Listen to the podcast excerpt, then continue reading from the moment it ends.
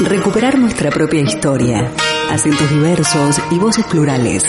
Protagonizar nuestros propios relatos. Actoras del presente y creadoras de nuestro futuro. Desde este momento, Emakumeak Ekinsan, Mujeres en Acción, programa de radio desarrollado por las participantes de los talleres de feminismo, comunicación desde una perspectiva de género y locución radial. Impartidos por la Asociación Camino al Barrio, gracias al apoyo de la Diputación Foral de Vizcaya.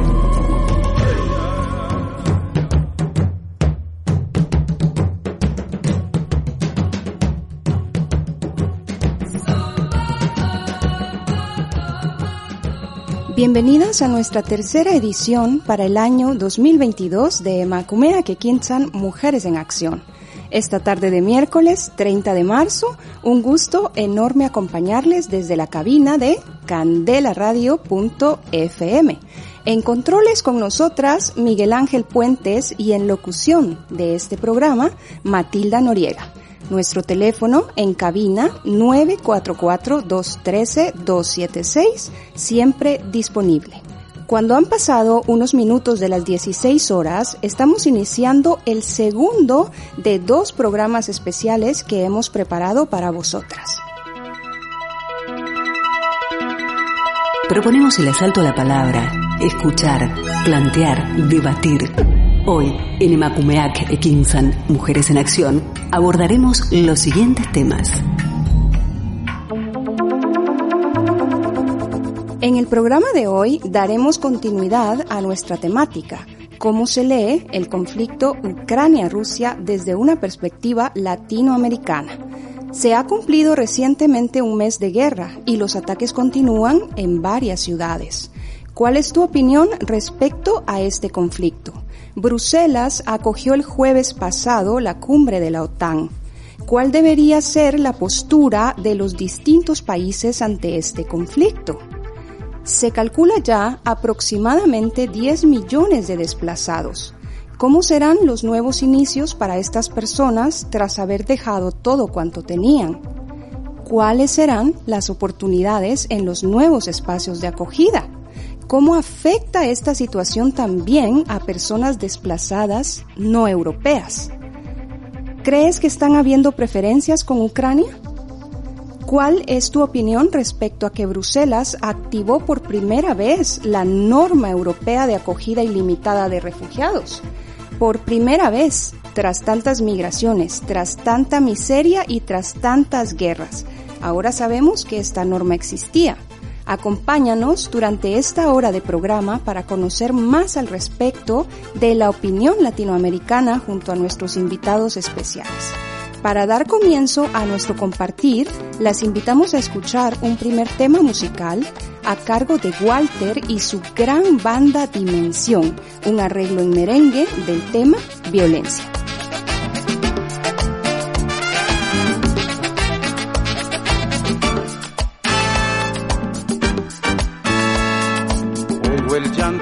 que atraviesa el espacio para llegar a Dios. Es el llanto de los niños que sufren lloran de terror. Es el llanto de las madres que tiemblan en desesperación. Es el llanto, es el llanto de Dios. Violencia, maldita violencia. porque te empeñas en teñir de sangre la tierra de Dios? porque no quieres que en el campo nazca nueva floración. Violencia, porque no permites que reine la paz, que reine el amor, que todos los niños estén en sus cunas sonriendo de amor. Violencia, porque no permites que reine la paz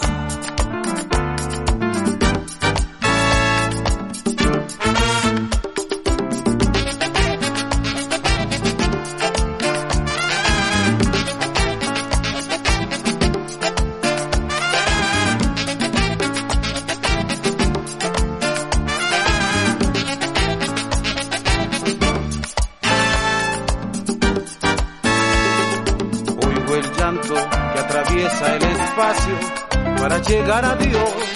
Es el llanto de los niños que sufren y lloran de terror.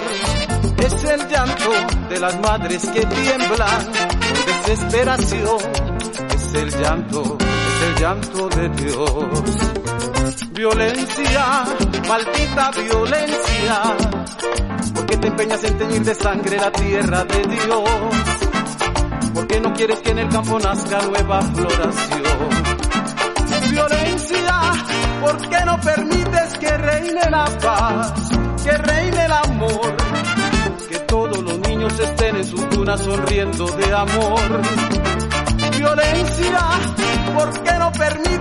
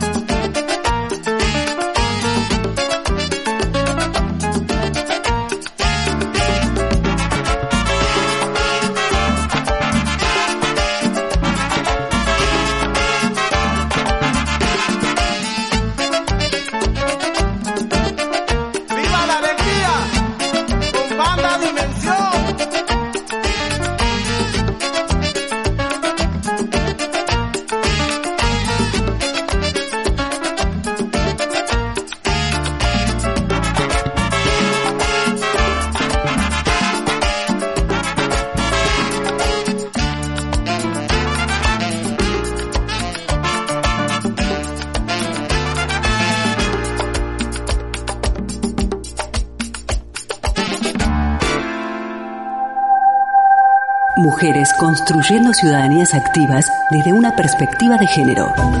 Emakumeak Ekinsan. Mujeres en Acción. En Candela Radio 91.4 FM.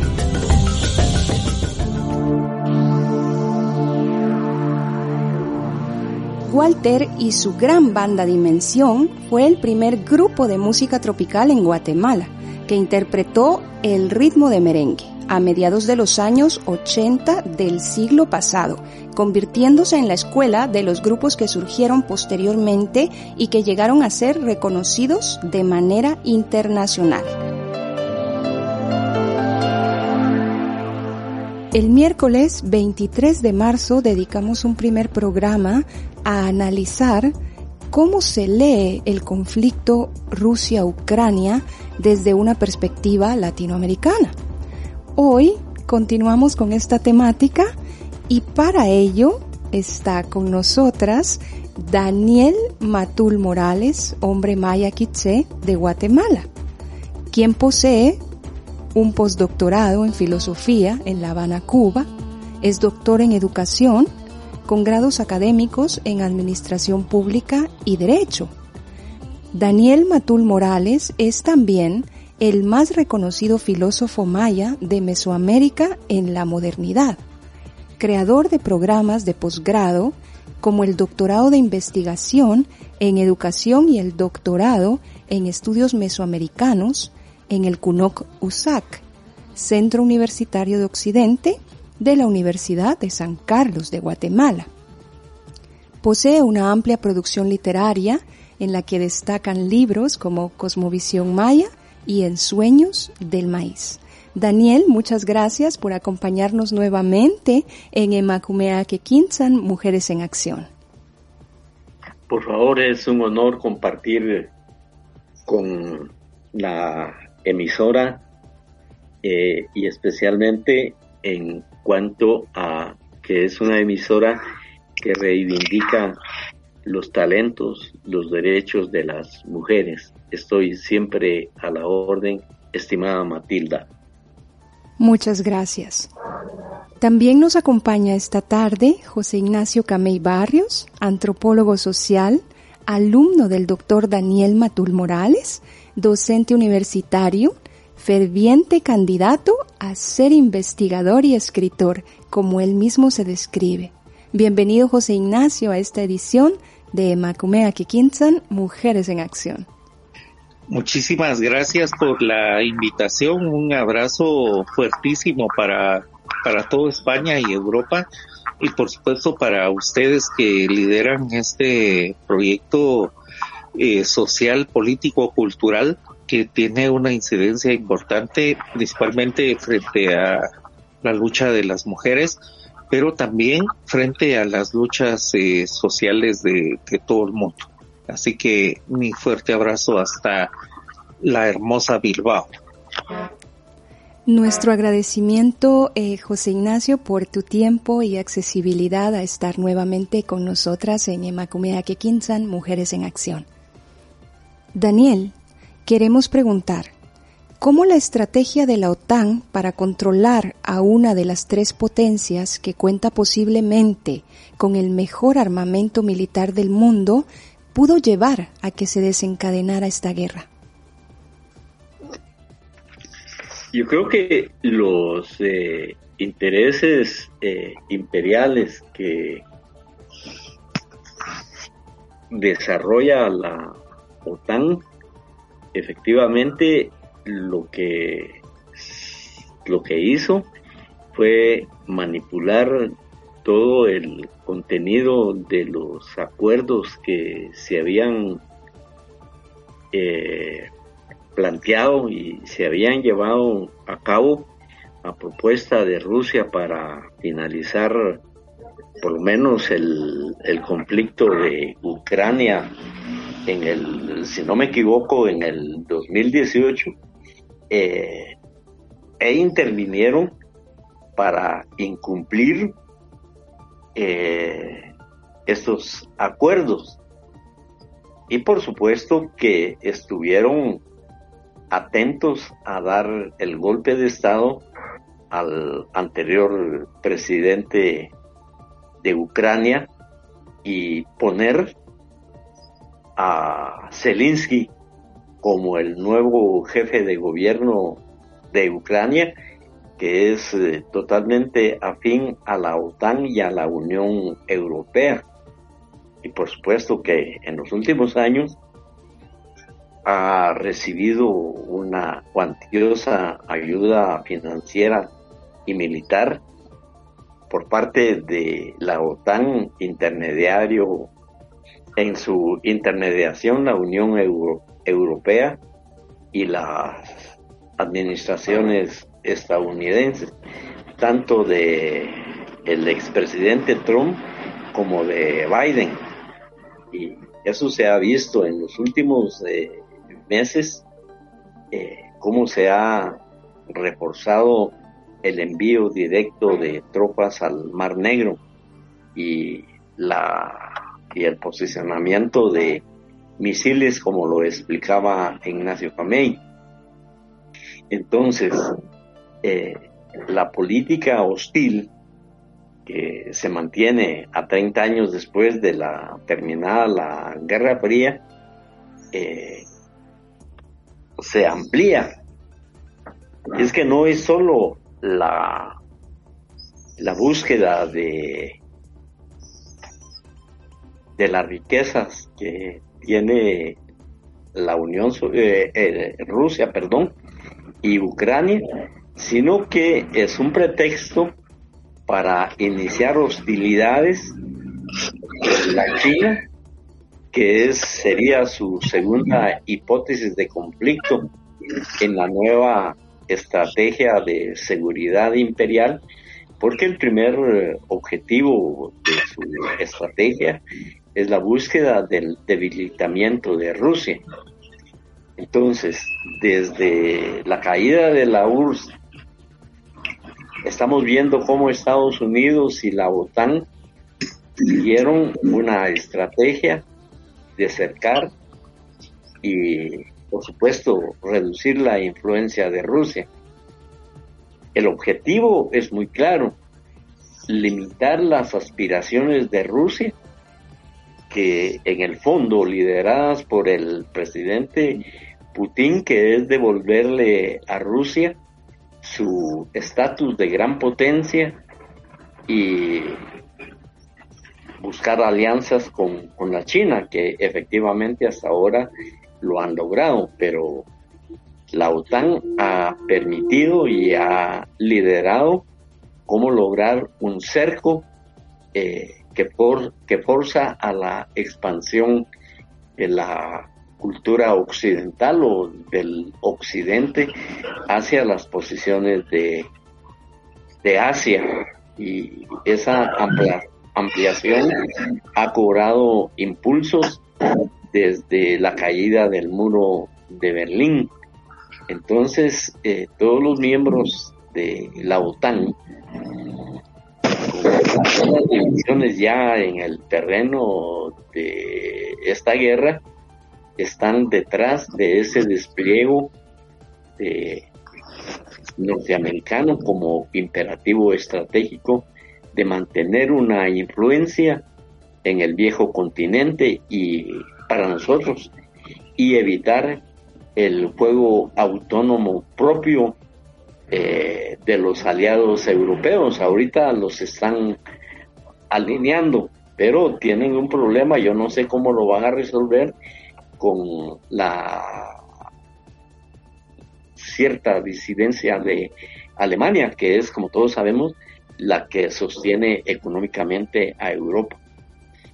Y es Ucrania la que se encuentra en el centro de esta disputa de la OTAN con Rusia. Un enfrentamiento como el que estamos viendo, eh, como decía anteriormente, algunos piensan que es muy peligroso porque puede desencadenar en una guerra nuclear. Pero los que consideramos que eso ya es muy difícil en este siglo XXI, eh, no va a ocurrir. Sabemos y creemos que se va a resolver en la mesa de negociaciones y por la vía diplomática. Gracias Daniel por su respuesta. José Ignacio, por favor apórtanos tu punto de vista respecto a esta pregunta. Así no sé realmente, Matilda, qué es lo que va a desencadenar este conflicto, porque obviamente el orden mundial no va a ser igual después de. Es decir, tenemos una, aparentemente teníamos una, una potencia mundial que se encargaba de ordenar las cosas, Estados Unidos. Pero era más que tonto pensar que eso era cierto, porque vemos que Rusia seguramente tiene el mejor armamento militar del mundo. Y China ni siquiera sabemos qué es lo que tiene. Entonces, en ese punto, obviamente eh, ahí se ponen a, a, compensar muchas cosas. Mira, si a Ucrania lo hubiera invadido eh, Polonia o lo hubiera invadido Afganistán, el país que se seguramente Estados Unidos lo hubiera reaccionado y estuviera eh, desarrollando una acción militar ahí. El problema es que quien invadió Ucrania, para mí no fue invasión, fue defensión de las repúblicas separatistas, porque lo pidieron las repúblicas separatistas. Y como te digo, o lo dije en el programa anterior, la sangre se defiende. Entonces, el país que invadió Ucrania es Rusia. Y si te das cuenta, ahí Estados Unidos no toma la posición de, jefe del mundo y que yo voy a, a, liberar ese territorio, como lo hizo en Irak, como lo ha hecho en otros lugares del mundo, incluso en Guatemala en 1954. Ahí no lo hace vale la pena considerar también por qué no lo ha hecho en Venezuela. Porque allí hay bases nucleares, seguramente rusas. Entonces Estados Unidos sabe perfectamente con quién se mete y con quién no. Y entonces en esta postura deja indefensos a sus supuestos aliados europeos que por tontos le han creído la, la, el discurso. Entonces Europa empieza a sufrir ahora las consecuencias de tener un aliado que si bien es cierto en algún momento eh, presta apoyo, en los momentos difíciles frente a un imperio como el ruso, simplemente desaparece, o como decimos en algunos países latinoamericanos, zafabulto.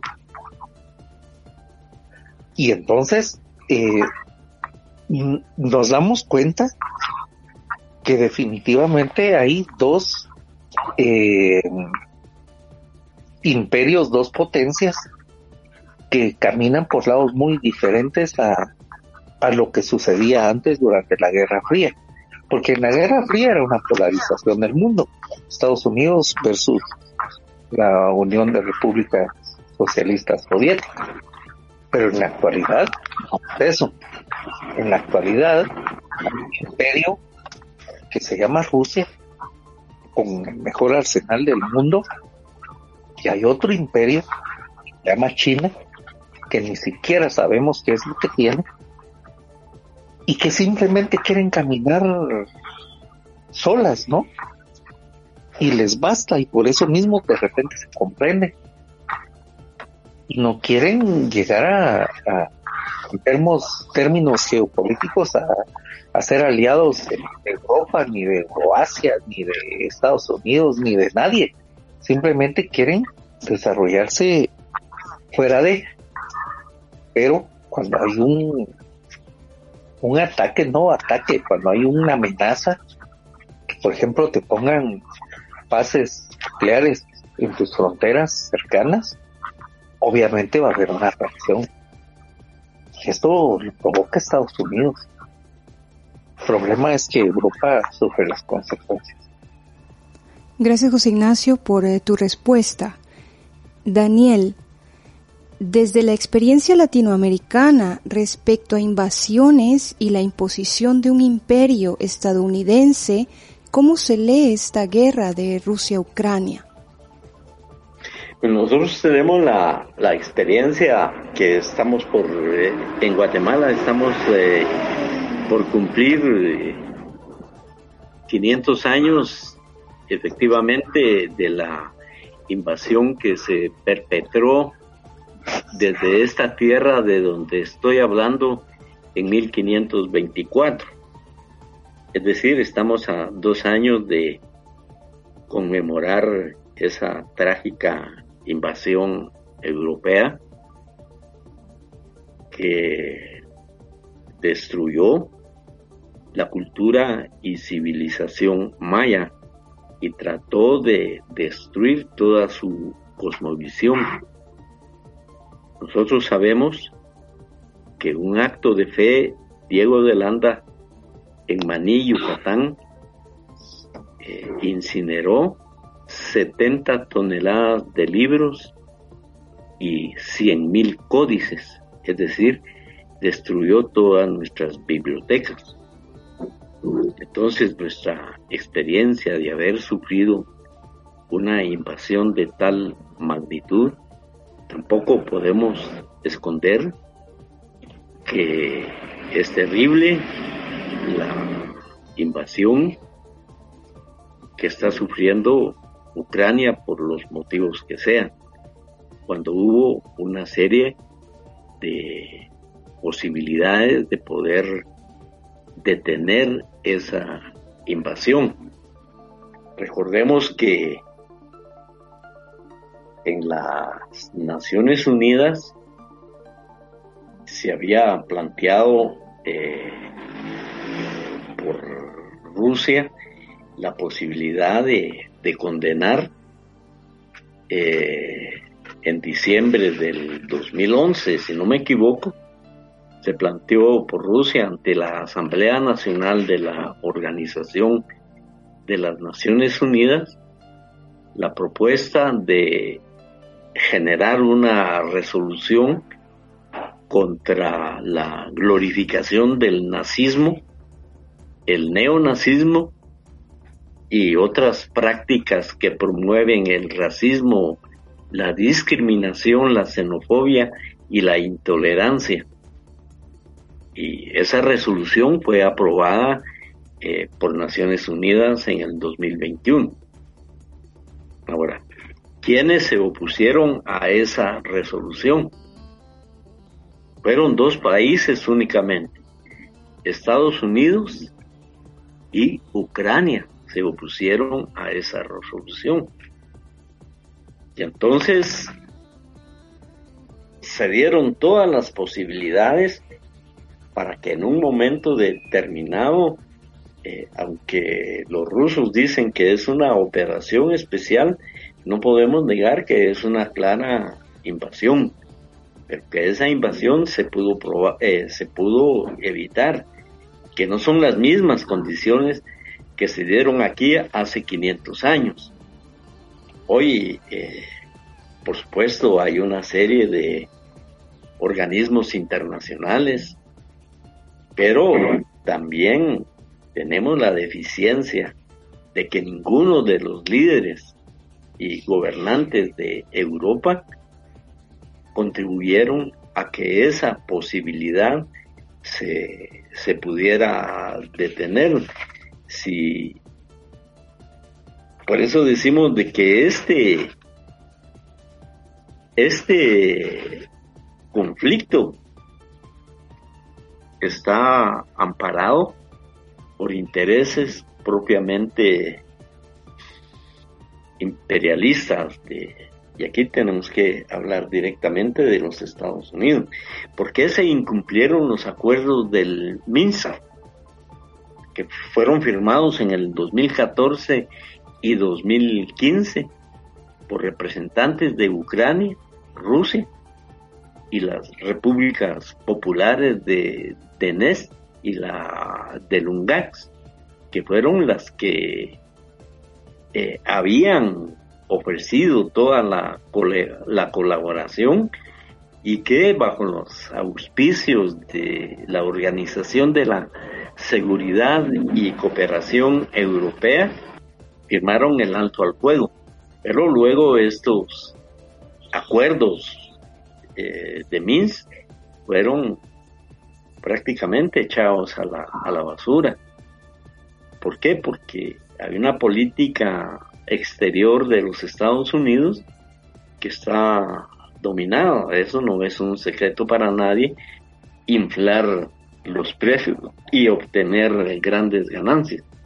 Entonces, el objetivo de estos complejos, esto como duele en el corazón como ser humano, es como mantener la guerra en el mundo y crear una mayor dependencia a los suministros de las armas estadounidenses, las eh, riquezas que produce el gas, el petróleo y los impuestos que pagan los habitantes de los Estados Unidos. De manera que esta guerra ha sido una guerra provocada para buscar la posibilidad de una ampliación del occidente por todo el territorio de Asia. Y sabemos que en la mira está la ocupación del Mar Caspio, la ocupación de el Mar Negro. Por supuesto que los rusos tienen eh, la obligación y la responsabilidad de también de defenderse, pero en el fondo es una guerra provocada. ¿Quién va a salir eh, beneficiado si la guerra no se para? Pues nosotros pensamos que nadie, esa lectura latinoamericana es que ninguna guerra tiene ningún tipo de beneficio. Eh, hay sufrimiento, hay dolor, hay mortandad y lo más aconsejable es cómo resolver la posibilidad de una negociación política de nuevo tipo en la era de la información, en la era del conocimiento, en el cambio cultural y en el cambio civilizatorio.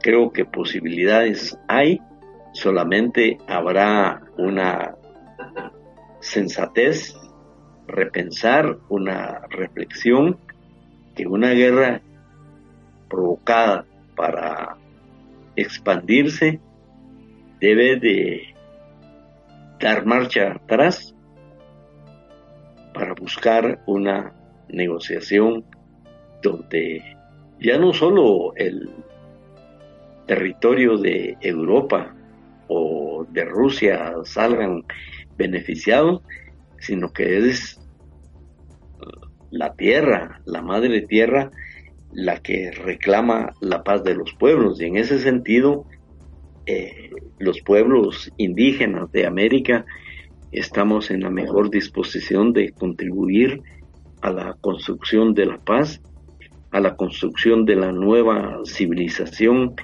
a la cual estamos contribuyendo desde nuestro pensamiento ecológico, desde nuestra filosofía, desde nuestra ética y algo muy importante que ha olvidado el pensamiento lógico racional, nuestra relación espiritual con la Madre Tierra.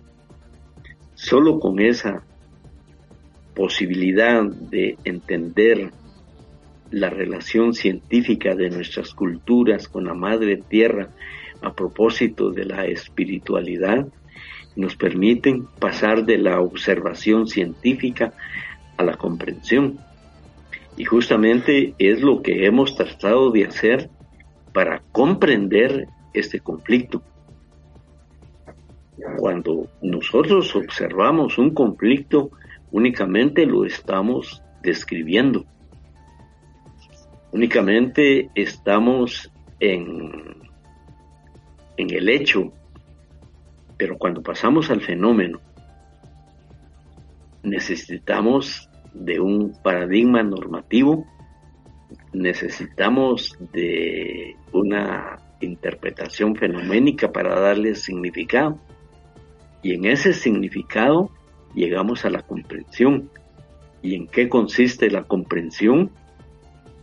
La comprensión consiste en sentirnos parte de ese conflicto en sentirnos parte de cómo contribuir a la resolución de la paz, en cómo contribuir al clamor de los pueblos, porque el problema aquí es que son los gobiernos los que deciden, en vez de que sea la ciudadanía.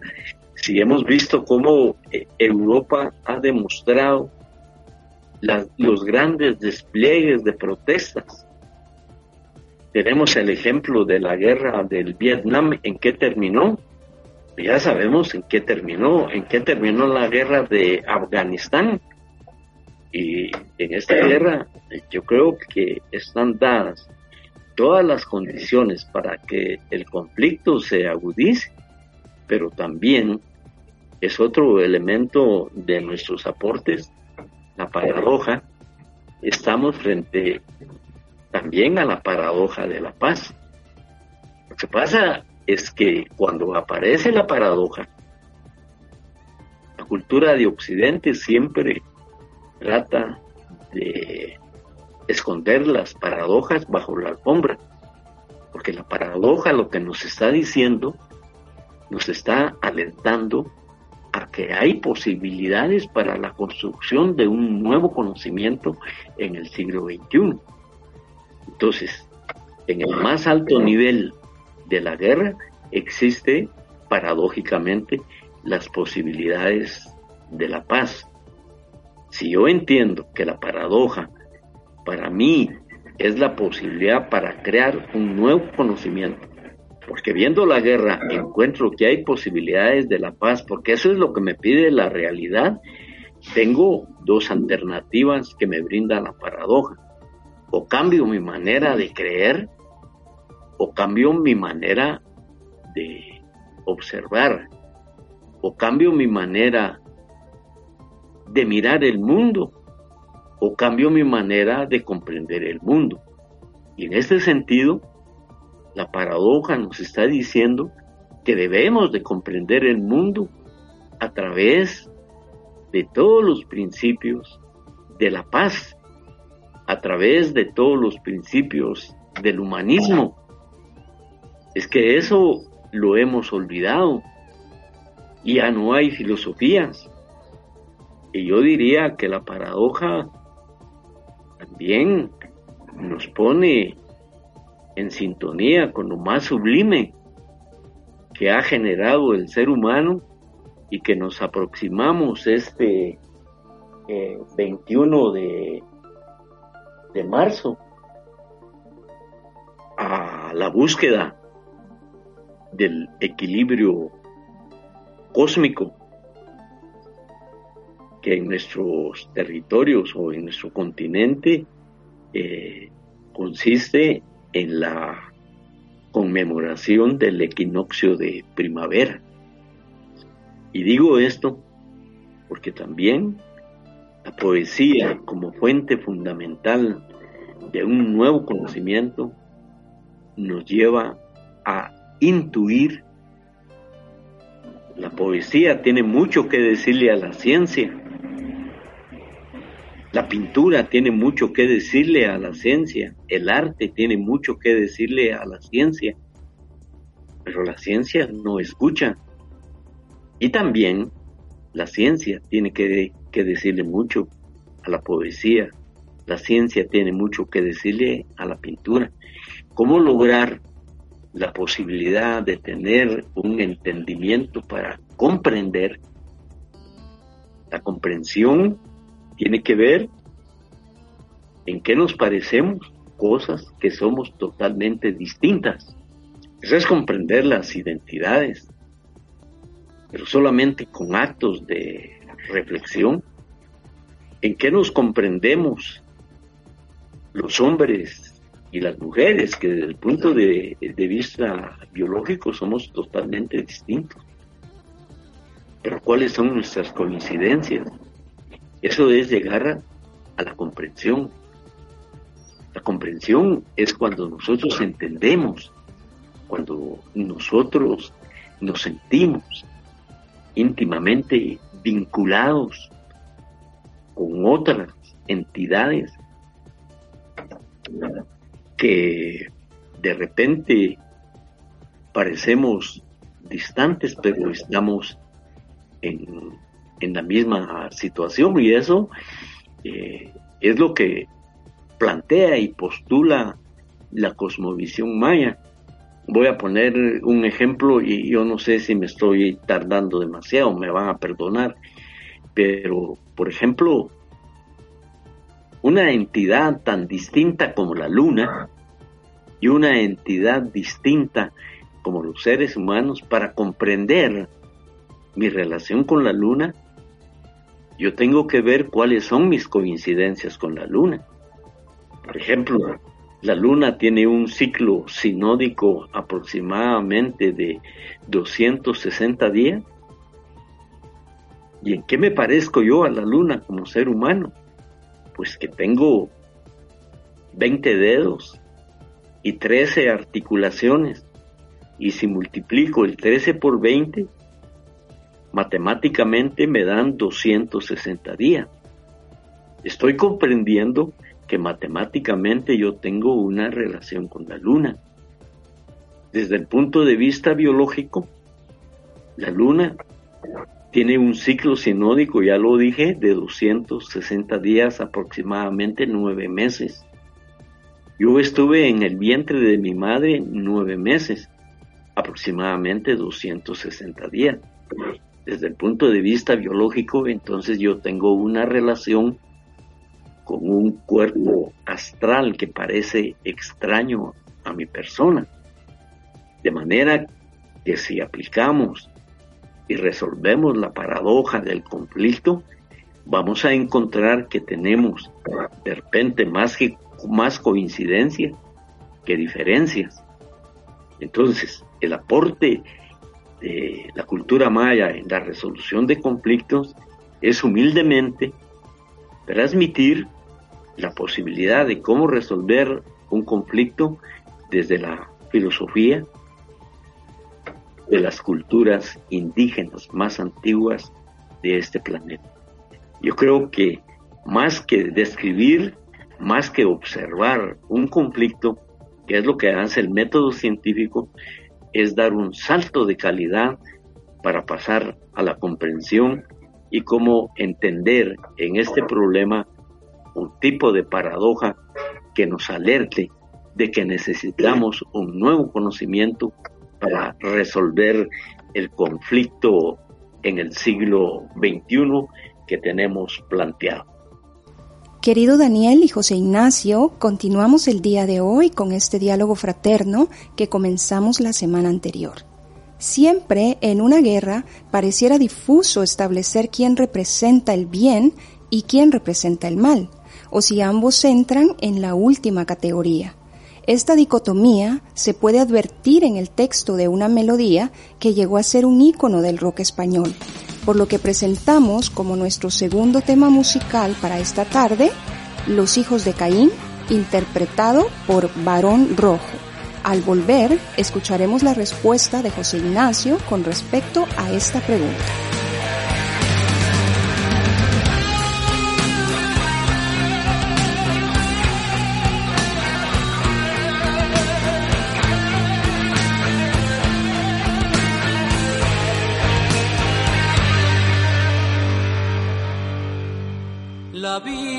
Cuenta una historia que un Dios terrible dictó. El drama de dos hermanos, el justo y el traidor.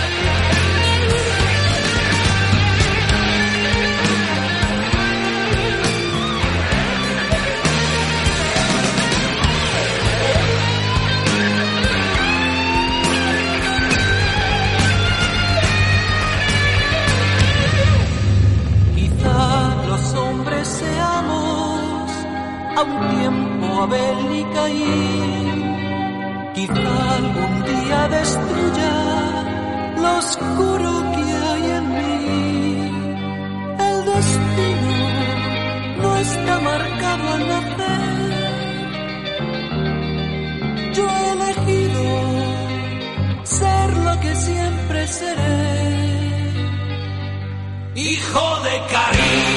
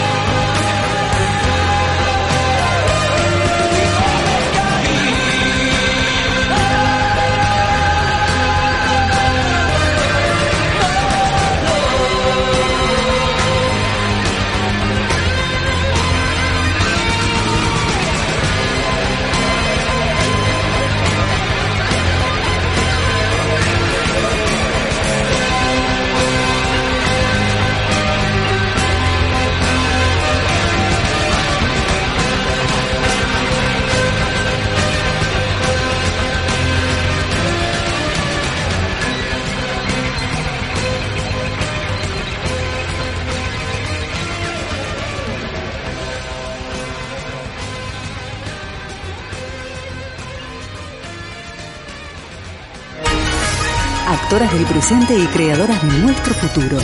Estás escuchando Emakumeak Ekinsan, Mujeres en Acción.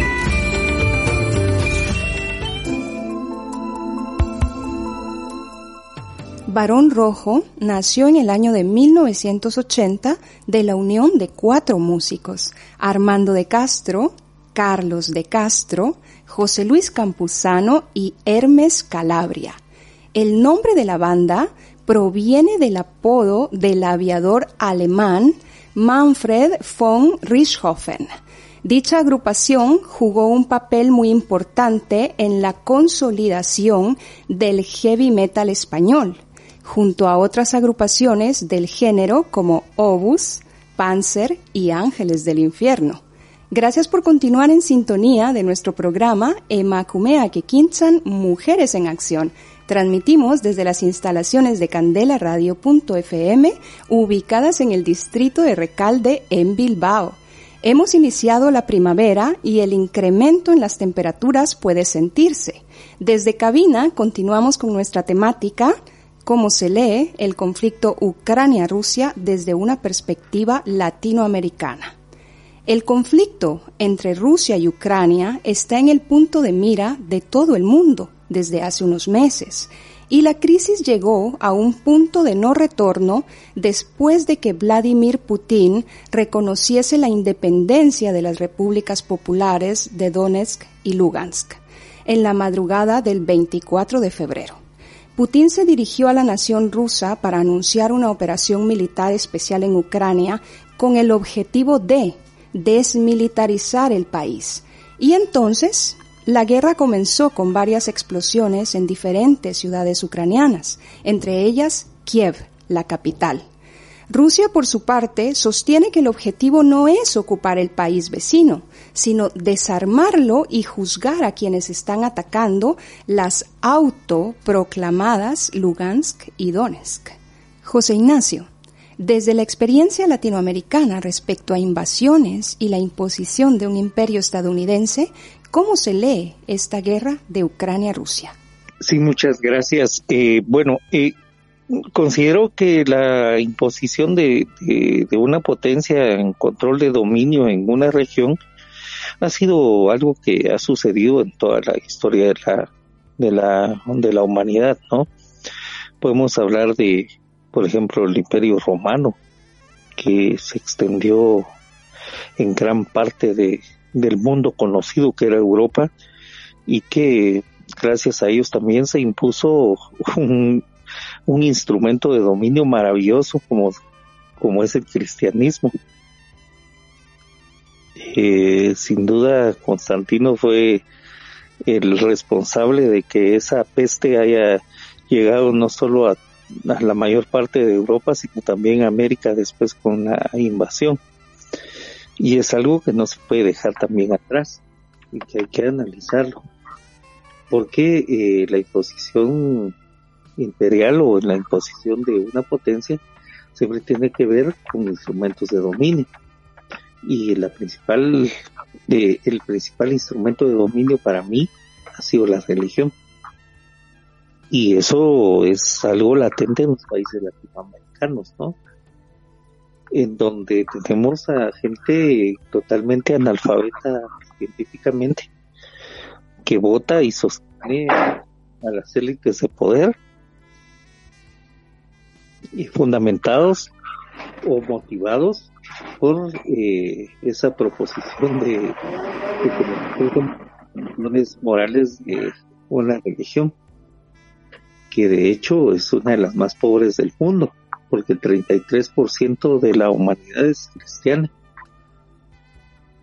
y hay muchos más musulmanes por ejemplo en el mundo que cristianos pero aquí en esta parte de, de del globo eh, se cree que el cristianismo es, es una verdad absoluta que nos puede cuestionar.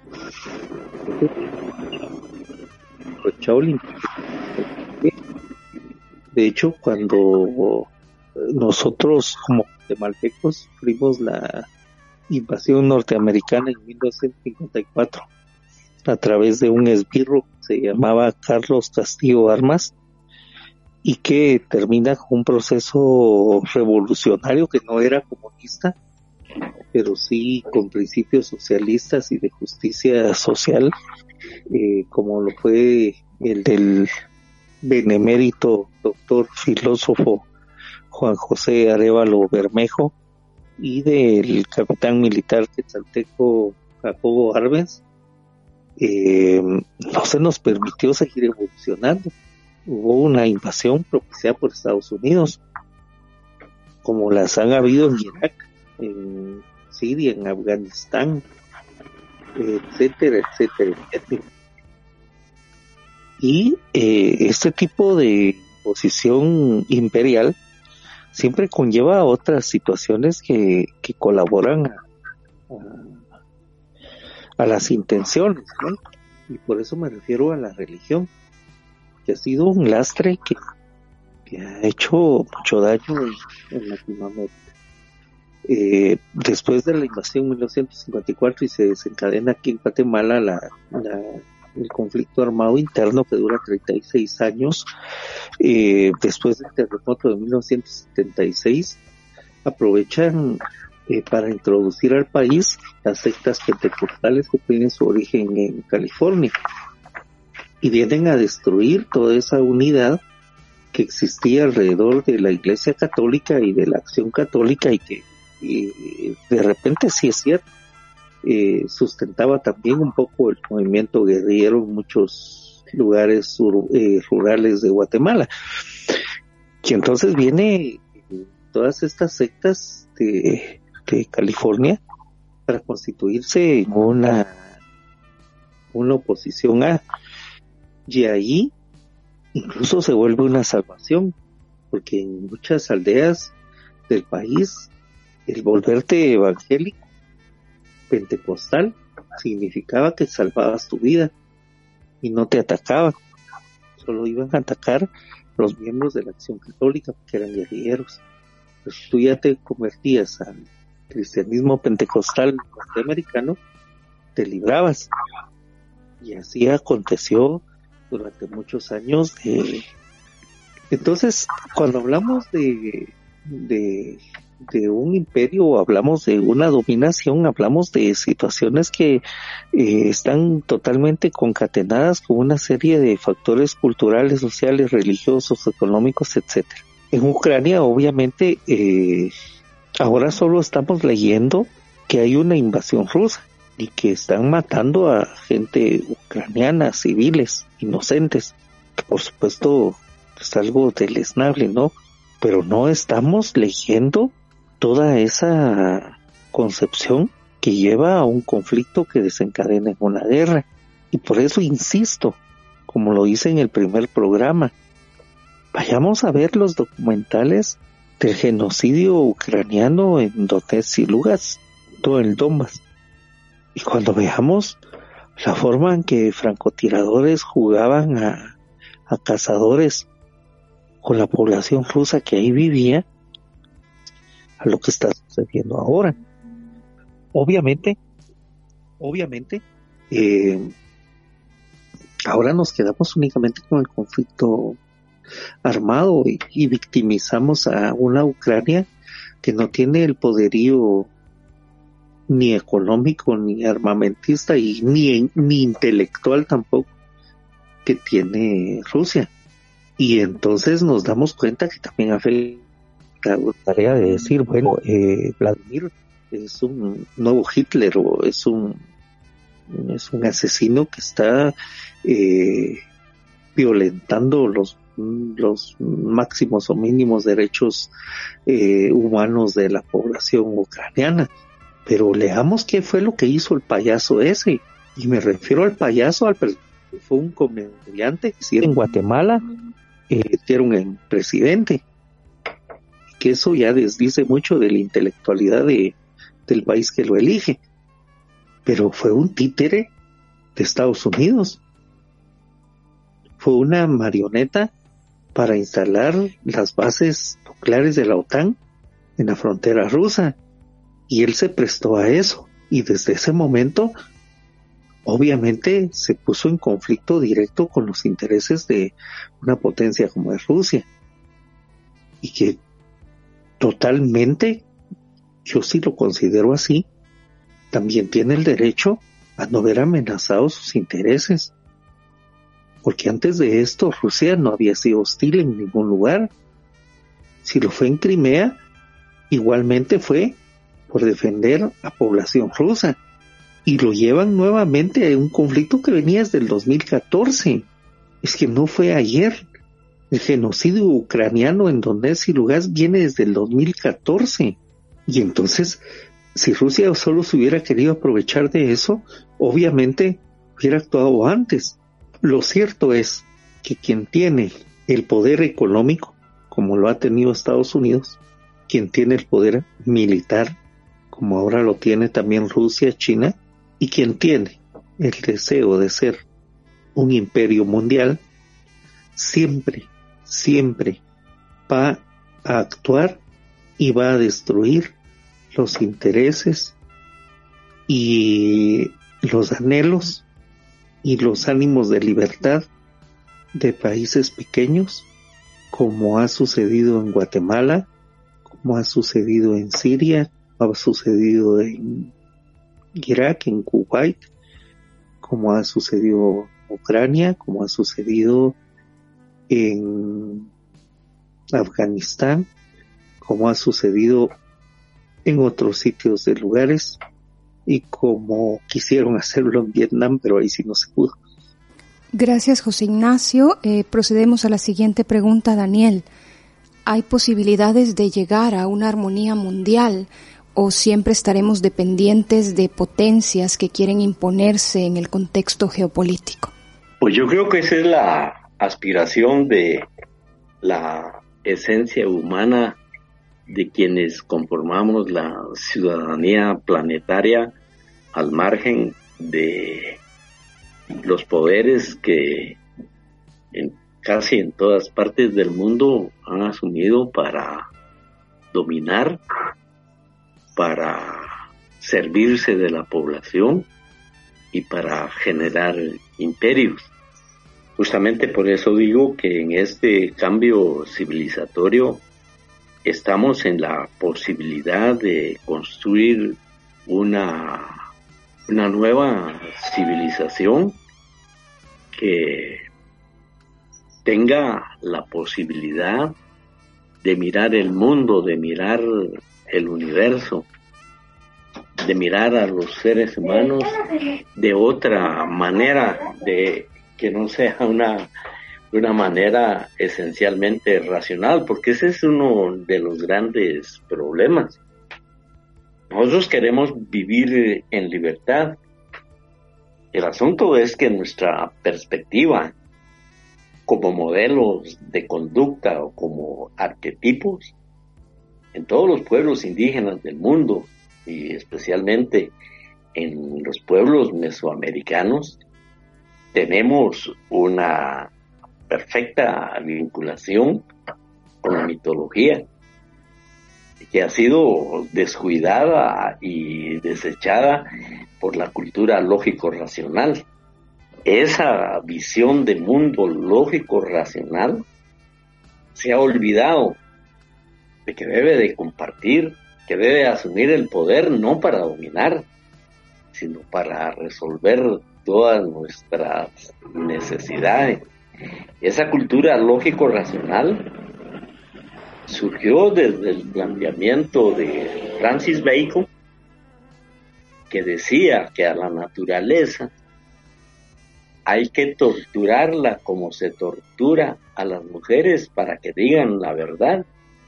Y sobre esa filosofía se sentó todo el planteamiento cartesiano, todo el planteamiento de, Newton, hasta elaborar la, la metáfora del mundo máquina.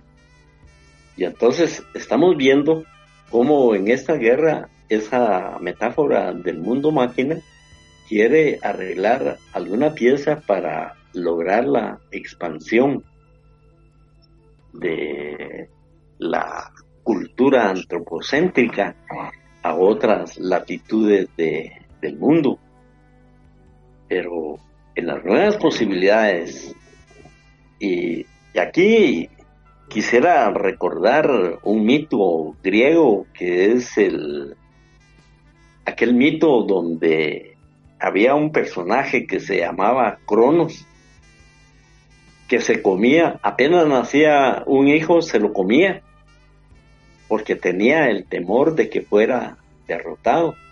Cada vez que nacía un hijo, se lo comía porque tenía miedo que este hijo lo destronara. Estuvo comiéndose a tantos hijos. El único que, que pudo salvarse fue Zeus. Y Zeus ya cuando fue joven, le exigía a Cronos que le devolviera a sus hermanos. Devuélveme a mis hermanos. Hasta que le dio una bebida para que Cronos vomitara a todos sus hermanos. ¿Cuáles son esos hermanos en Europa? Pues son los balones, son los serbios, son todos los que, los que tienen el derecho de vivir de acuerdo a sus necesidades y objetivos de una forma totalmente independiente.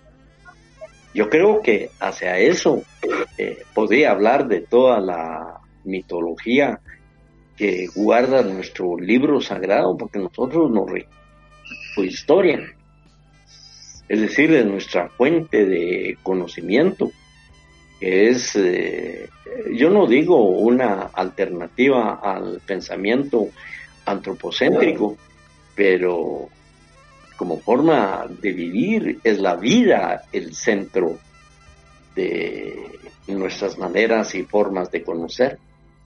En la cultura maya no hay nada más importante que la vida antes que la vida.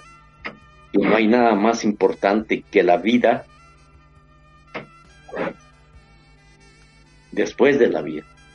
Antes y después de la vida no hay nada más importante que la vida.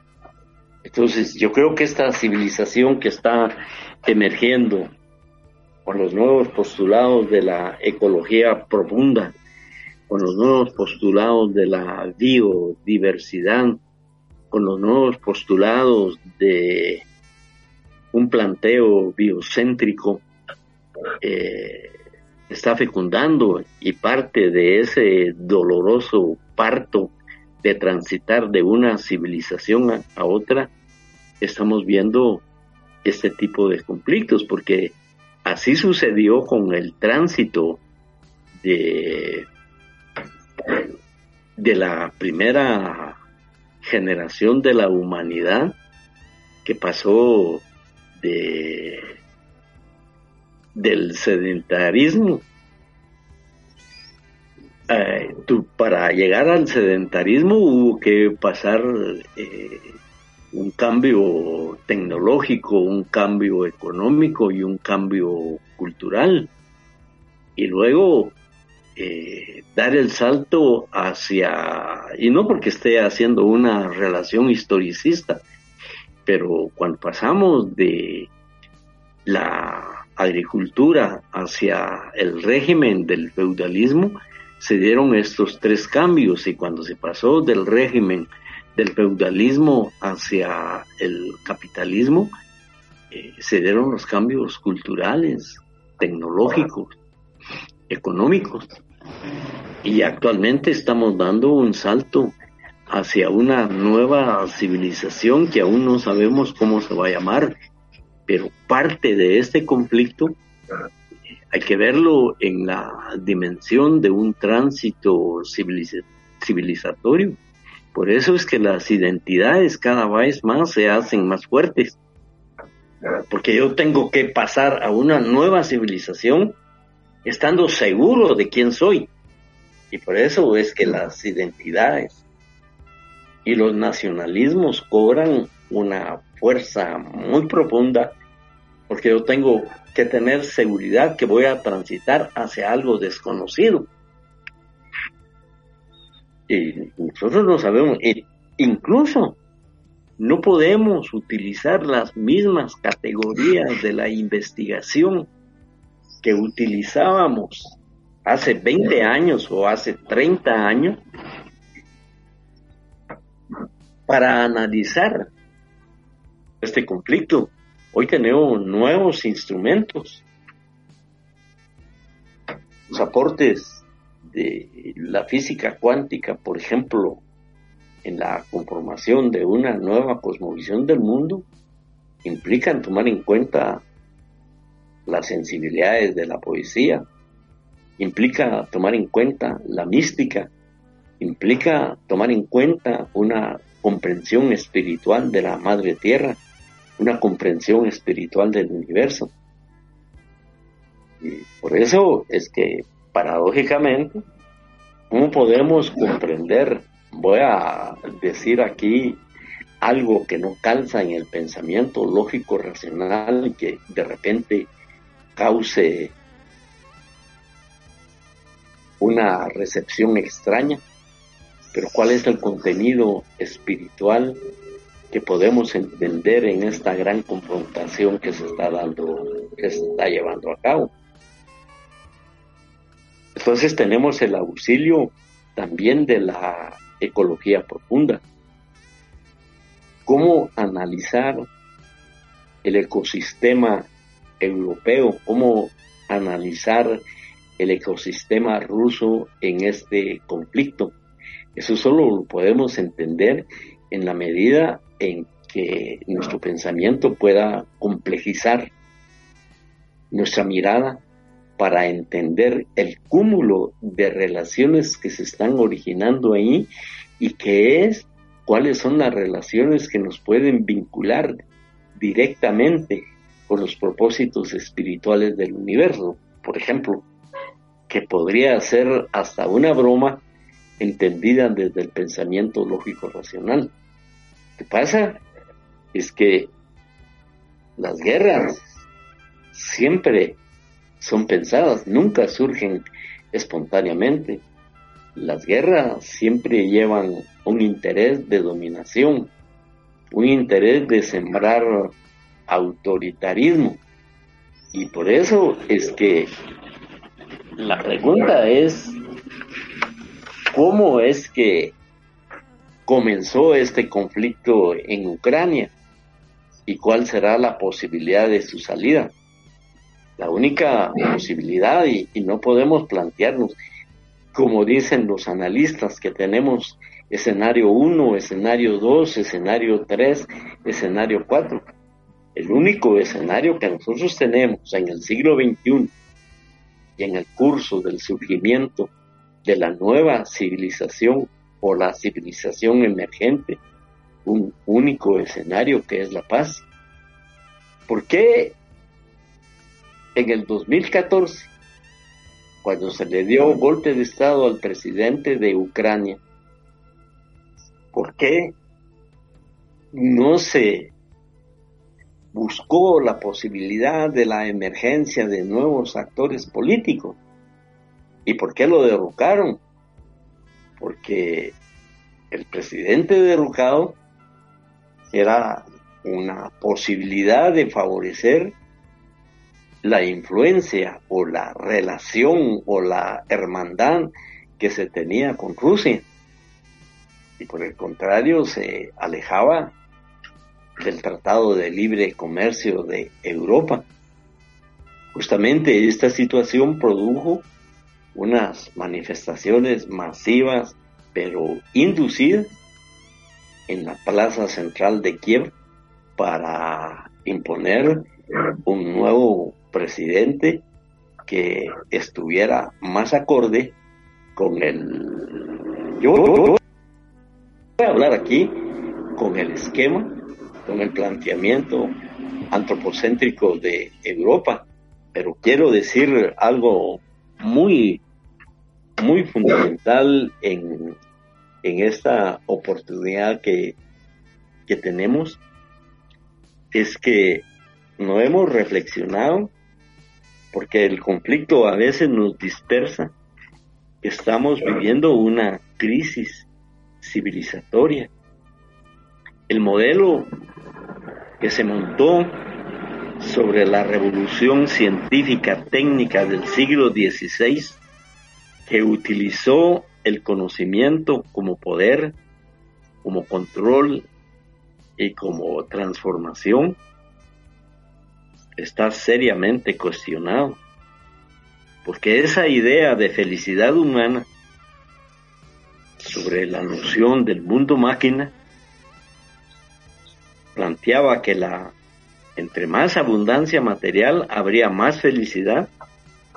Esa lógica llegó a una separación natural entre lo humano y lo no humano, que se reproduce en todos los niveles que corresponden a ese pensamiento lógico. Esa lógica tiene que ver con la modernidad en su conjunto, que tiene dimensiones en todos los campos y que por eso ha sido muy difícil generar este nuevo cambio civilizatorio, porque lo que, lo que busca y ese es el punto fundamental. Si no lo entendemos así, no vamos a entender por qué se da este conflicto en Ucrania o se da en Afganistán o se da en Brasil o se da en Guatemala, porque es el pensamiento lógico racional el que conlleva a buscar el poder para controlar la naturaleza. Le hemos quitado el sortilegio a la naturaleza. Es la misma lógica que controla a los otros. Es la misma lógica que controla a las mujeres.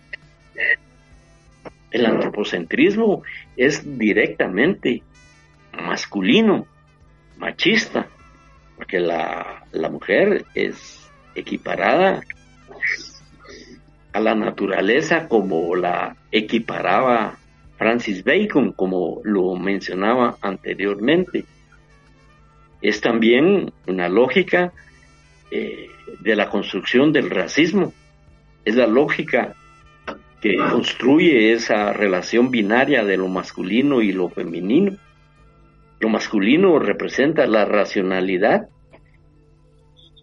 Imagínense que lo femenino solo representa la reproducción representa el sentimiento y el cuerpo. Pero eso no es así. Nosotros sabemos que eso no es así en nuestra cultura. La mujer tiene un lugar importantísimo. Y no podemos hablar de la mujer sin hablar de la luna, sin hablar de la madre tierra, sin hablar de la vía láctea. Por eso es que nuestro concepto de género es mucho más amplio, no se agota solamente en la en la humanidad, alcanza dimensiones cósmicas. Pero en esas dimensiones cósmicas es que nosotros estamos viendo cómo la la humanidad está transitando hacia una nueva civilización que va en vía contrario a la civilización que estamos viendo cómo aceleradamente avanza hacia la destrucción del planeta. Por eso es que confiamos en que cesen las políticas de avestruz, de negativa total al reconocimiento de la realidad en que nos encontramos y que veamos que este modelo destructivo, calentamiento global, efecto invernadero, daño a la capa de ozono, en fin, eh, tenemos que reflexionar cuál es la importancia epistemológica, política, simbólica de un nuevo poder fuera del paradigma económico, donde construyamos una economía de bienestar para todos. Gracias, Daniel. José Ignacio, con tu opinión daremos por finalizado nuestro compartir. Muy bien, creo que no voy a extenderme mucho, voy a aprovechar eh, esta introducción de Daniel para no ser tan fatalista. Y por lo mismo voy a utilizar palabras de otra persona y no mías, porque las mías serían totalmente desesperanzadoras.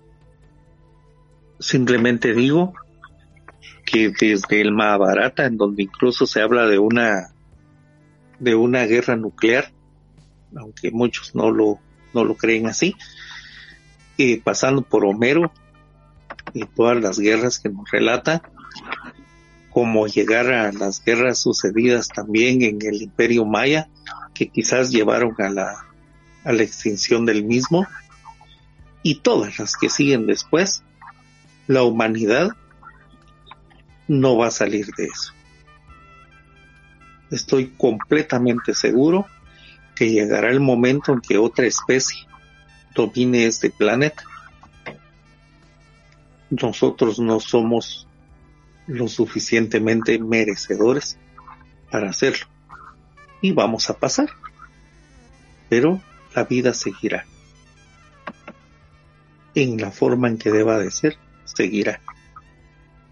Y entonces, ese concepto de que definitivamente todo es eh, parte de nuestra eh, animalidad y también de nuestra poca concepción y, conciencia para eh, ser una especie superior en el mundo, todo seguirá siendo igual.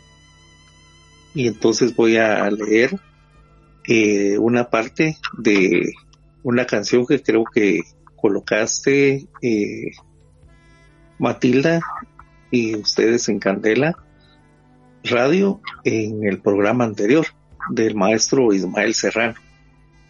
Y ahí se puede advertir que definitivamente todo seguirá siendo igual. Y él dice, papá, cuéntame otra vez todo lo que os divertisteis, estropeando la vejez oxidados dictadores, y como cantaste al ver y ocupasteis la Sorbona en aquel mayo francés, en los días de vino y rosas. Papá, cuéntame esa historia tan bonita de aquel guerrillero loco que mataron en Bolivia, cuyo fusil ya nadie se atrevió a tomar de nuevo, y cómo desde aquel día todo parece más feo. Papá, cuéntame otra vez que tras tanta barricada y tras tanto puño en alto y tanta sangre derramada, al final de la partida no pudisteis hacer nada y bajo los adoquines no había arena de playa. Fue muy dura la derrota, todo lo que se soñaba se pudrió en los rincones, se cubrió de telarañas, y ya nadie canta al ver, ya no hay locos, ya no hay parias, pero tiene que llover, aún sigue sucia la plaza. Queda lejos aquel mayo, queda lejos San Denis, qué lejos queda ya por Sartre, muy el París. Sin embargo, a veces pienso que al final todo doy dio igual. Las hostias siguen cayendo sobre quien habla de más. Siguen los mismos muertos, podridos de crueldad. Ahora mueren en voz los que morían en Vietnam, ahora mueren en Bosnia, los que morían en Vietnam, ahora mueren en Bosnia, los que morían en Vietnam. Y podríamos decir, fuera del pensamiento del maestro Ismael Serrano, ahora mueren en ahora mueren en Ucrania, ahora mueren en las regiones separatistas rusas, ahora mueren en Guatemala, ahora mueren en Colombia, ahora mueren en Afganistán, los que antes morían en Vietnam. Queremos agradecer vuestro valioso aporte a este segundo programa. Es de esta manera como finalizamos nuestra entrevista en Emacumea que en Mujeres en Acción. Daniel, gracias por habernos acompañado esta tarde en este compartir por medio de Candela Pues yo eh, lo único que tengo que agradecer es la amable invitación para hablar y expresar nuestros pensamientos ante un conflicto de nuevo tipo y de nueva gravedad que está ocurriendo en Europa. Pero pensamos que se va a resolver, eh, ojalá por la, por la vía de la paz y agradecer a mujeres en acción por el coraje, por la valentía, por la intrepidez de mantener una visión atrevida y un programa verdaderamente emocionante en fenómenos tan difíciles que antes parecía que solo los hombres podían entrar a su concepción, a su análisis, su descripción.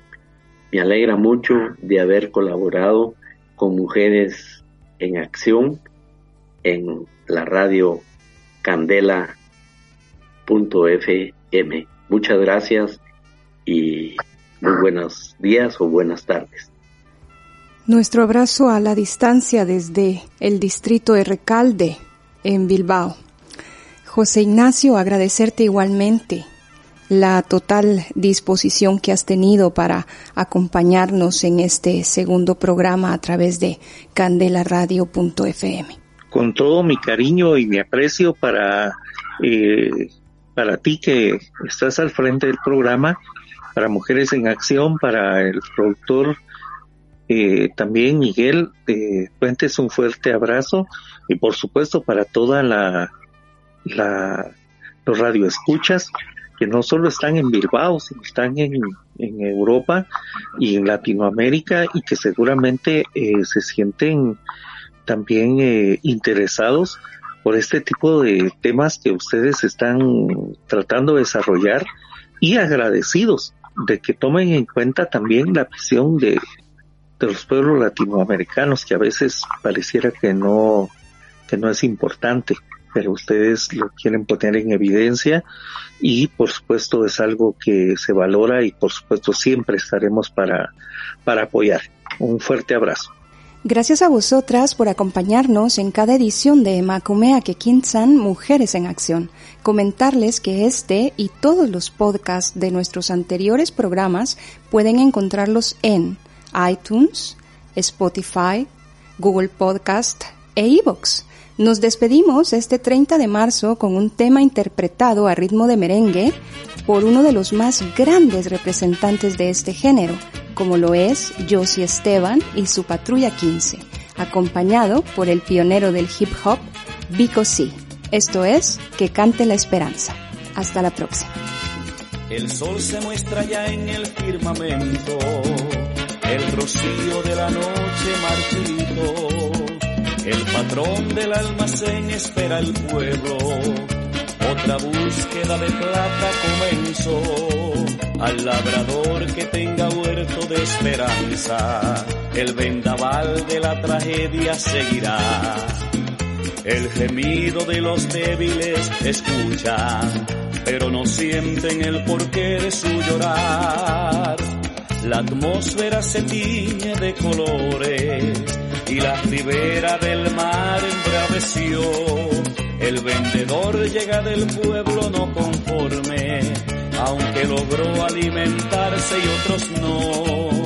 El caudillo del hogar llega al bohío, aprieta un nudo en la garganta para no contagiar a su mujer y a sus pequeños descendientes, a sus vecinos y a su raza en general. Que cante la esperanza por los vientos, que crezca la semilla de bondad, que rompa la tristeza y el silencio.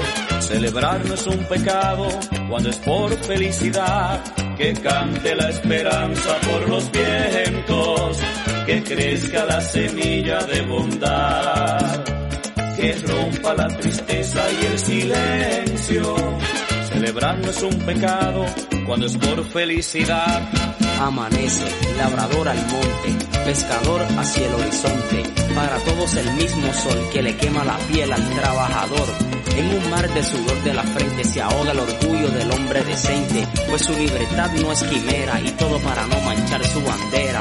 Que cante la esperanza por los vientos y al conuco llegará el alimento que cante el jíbaro con sentimiento, que cante mi gente monte adentro. Cae la tarde y el mundo sigue, la sangre latina justicia pide. El progreso del pueblo avanza y hay que permitir que cante la esperanza.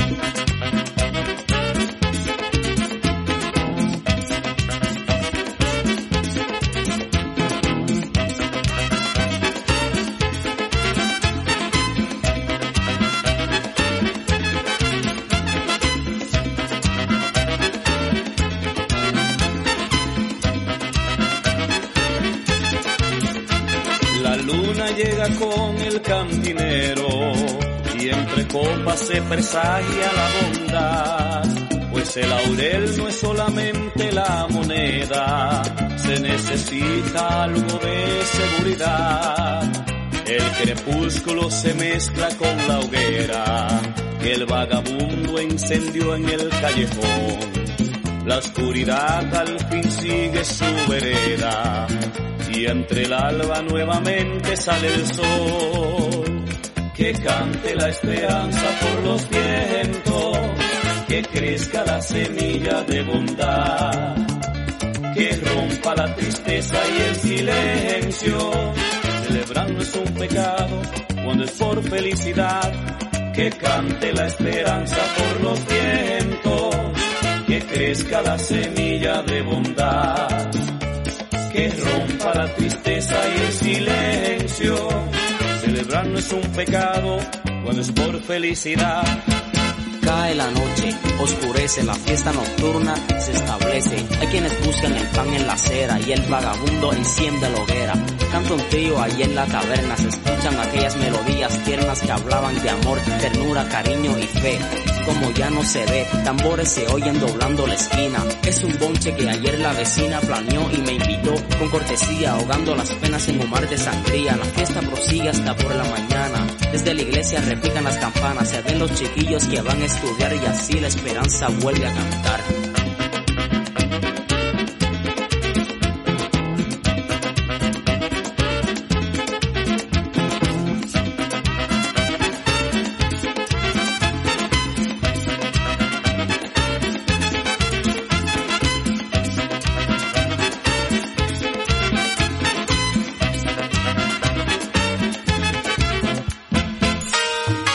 El programa llega a su fin, pero nosotras, Emakumeak Ekinchan, Mujeres en Acción, volveremos en una próxima emisión con más temáticas de tu interés.